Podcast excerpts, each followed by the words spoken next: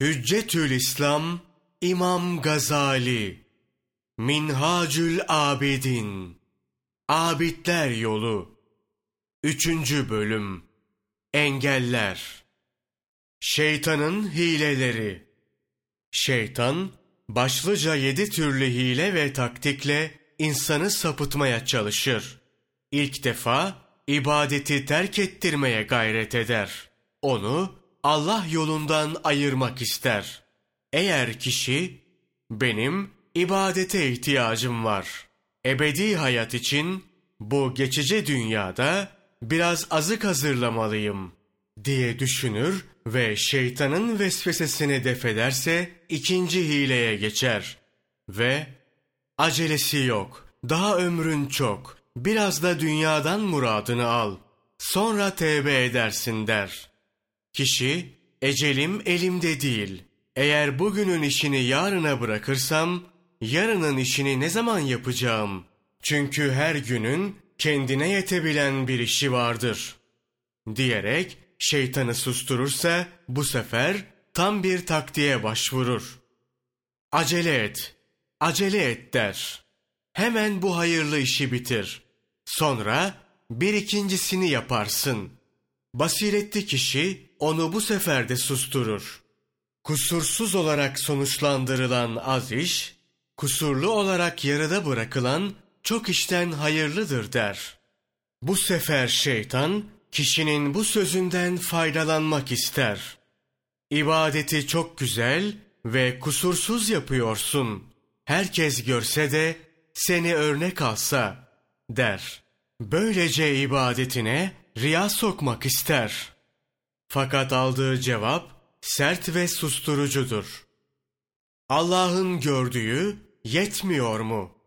İnsanların görmesiyle ne kazanabilirim? Fakat şeytan tilki hikayesi misali aldatmacalarına devam eder. Ne büyüksün, ne uyanıksın, ne kadar faziletli bir insansın. Beşinci aldatmaca da şu cevapla tesirsiz kalır. Nimet sahibi Allah'tır. Bana verdiği hususi başarı ve yaptığım işin değeri ona aittir. Eğer Allah Celle Celaluhu benim ibadetime kıymet vermeseydi hiçbir değeri olmazdı. Şeytan şimdi altıncı ve en büyük taktiklerinden birini kullanmaktadır. Onun bilhassa bu hilesine karşı çok uyanık olmak gerekir. Der ki, bütün ibadetlerini gizli yap. Hiç kimse görmesin. Nasıl olsa Allah biliyor. Bunu söylemekten maksadı bir çeşit riyaya sebep olmaktır.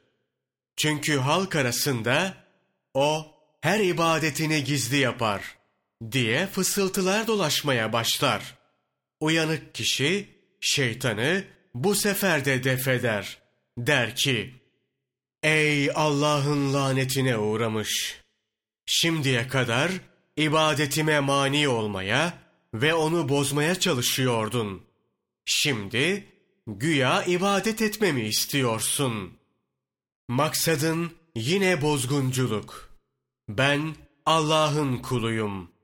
Ona itaat ibadet etmek zorundayım. O benim efendimdir. İster benim ibadetimi açıklar, isterse gizli tutar. İbadetimi insanlara göstermek veya onlardan gizlemek hiçbir şey ifade etmez.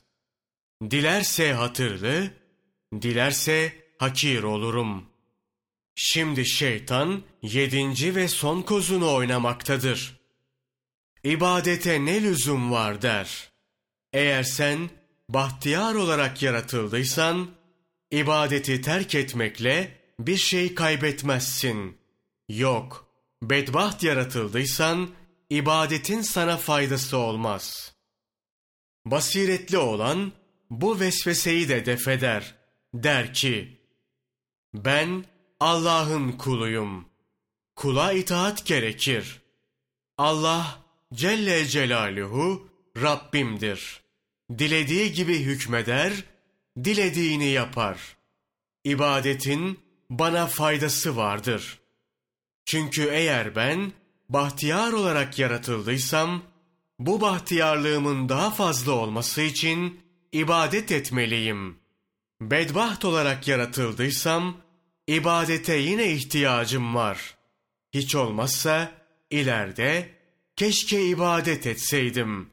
Belki Allah beni cezalandırmazdı diye pişmanlık duymam.